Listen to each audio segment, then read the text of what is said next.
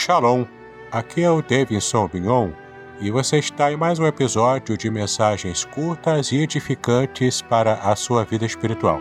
E hoje nós vamos meditar num texto muito simples da Palavra de Deus que se encontra no livro de Jó, capítulo 1, no versículo 1, que diz o seguinte: Havia um homem na terra de Uz, cujo nome era Jó, e era este homem íntegro, reto e temente a Deus, e desviava-se do mal.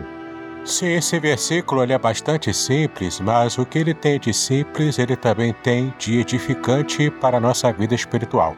Você pode simplesmente perceber alguns termos que aparecem aqui que fazem muita diferença no modo como devemos interpretar o tipo de vida que Jó tinha.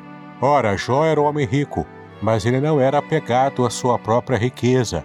Alguns estudiosos, inclusive, dizem que Jó era um rei, possivelmente um rei dos tempos antigos, aproximadamente na mesma época histórica do patriarca Abraão. Mas o mais interessante é que, por não ser apegado às riquezas materiais, Jó tinha algumas características que fizeram dele uma pessoa agradável ao Senhor. E mesmo no meio da sua maior crise, essas características vieram à tona. E quais são elas? A primeira característica era que Jó era íntegro, ou seja, ele era completo. Tudo o que ele fazia muito bem feito.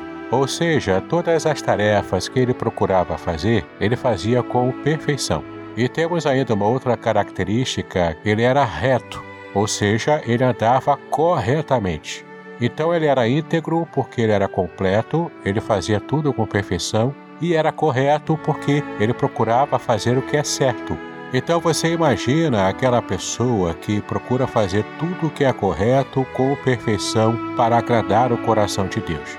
E é justamente a outra característica que nós percebemos aqui na vida de Jó. Ele era temente a Deus e se desviava do mal.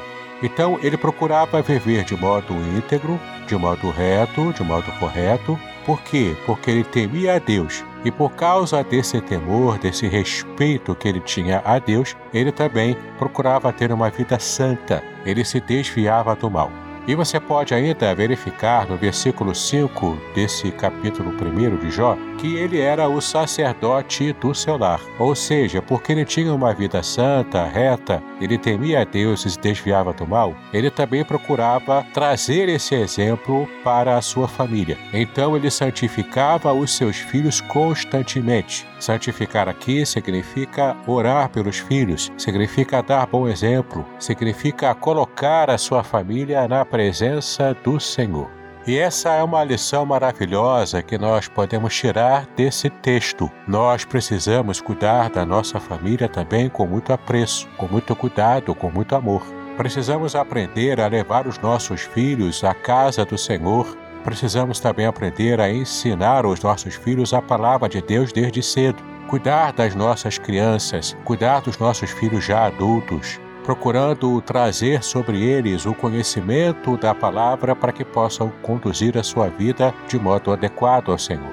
Então jamais se esqueça, meu irmão, minha irmã, Jó era íntegro, reto, temente a Deus e se desviava do mal. E isso fez toda a diferença na sua história de vida, mesmo enfrentando a sua época mais difícil, onde aparentemente ele estava derrotado. Mas, na verdade, foi nesse período de grande sofrimento de Jó e aparente derrota que ele demonstrou o quanto o seu caráter firme, o seu temor ao Senhor, o trouxe às grandes vitórias que o próprio Deus colocou sobre a sua vida. Então, meu irmão, minha irmã, que eu e você possamos aprender a ser como Jó, íntegros, retos, tementes a Deus e preocupados em estarmos vivendo em santidade e nos afastando de todo o mal. Vamos orar ao Senhor agora? Pai, nós te exaltamos pelo privilégio que nós temos de aprender com o teu servo Jó no passado, o quanto precisamos ter uma vida que agrade ao seu coração. E agora, Pai, nesse momento de crise que o mundo ainda enfrenta, que cada um de nós ainda enfrentamos, clamamos a ti, Senhor, cuida de cada um de nós. Nos ajuda a sermos íntegros e retos na Tua presença, que possamos ter uma vida que agrade ao Teu coração e que essa nossa vida de santidade possa também ser usada por Ti para trazer muitas pessoas aos Teus caminhos. Cuida de cada um de nós, nos abençoa. Nós assim clamamos a Ti, em nome de Jesus, hoje para todos sempre. Amém e amém. Muito bem, vamos ficar por aqui neste episódio curto e abençoador para você. E espero que você tenha apreciado toda a nossa meditação de hoje. Assine o canal se você ainda não está inscrito, clique no sininho, também curta, compartilhe, abençoe vidas com essas pequenas meditações. Paz e bênçãos sobre a sua vida.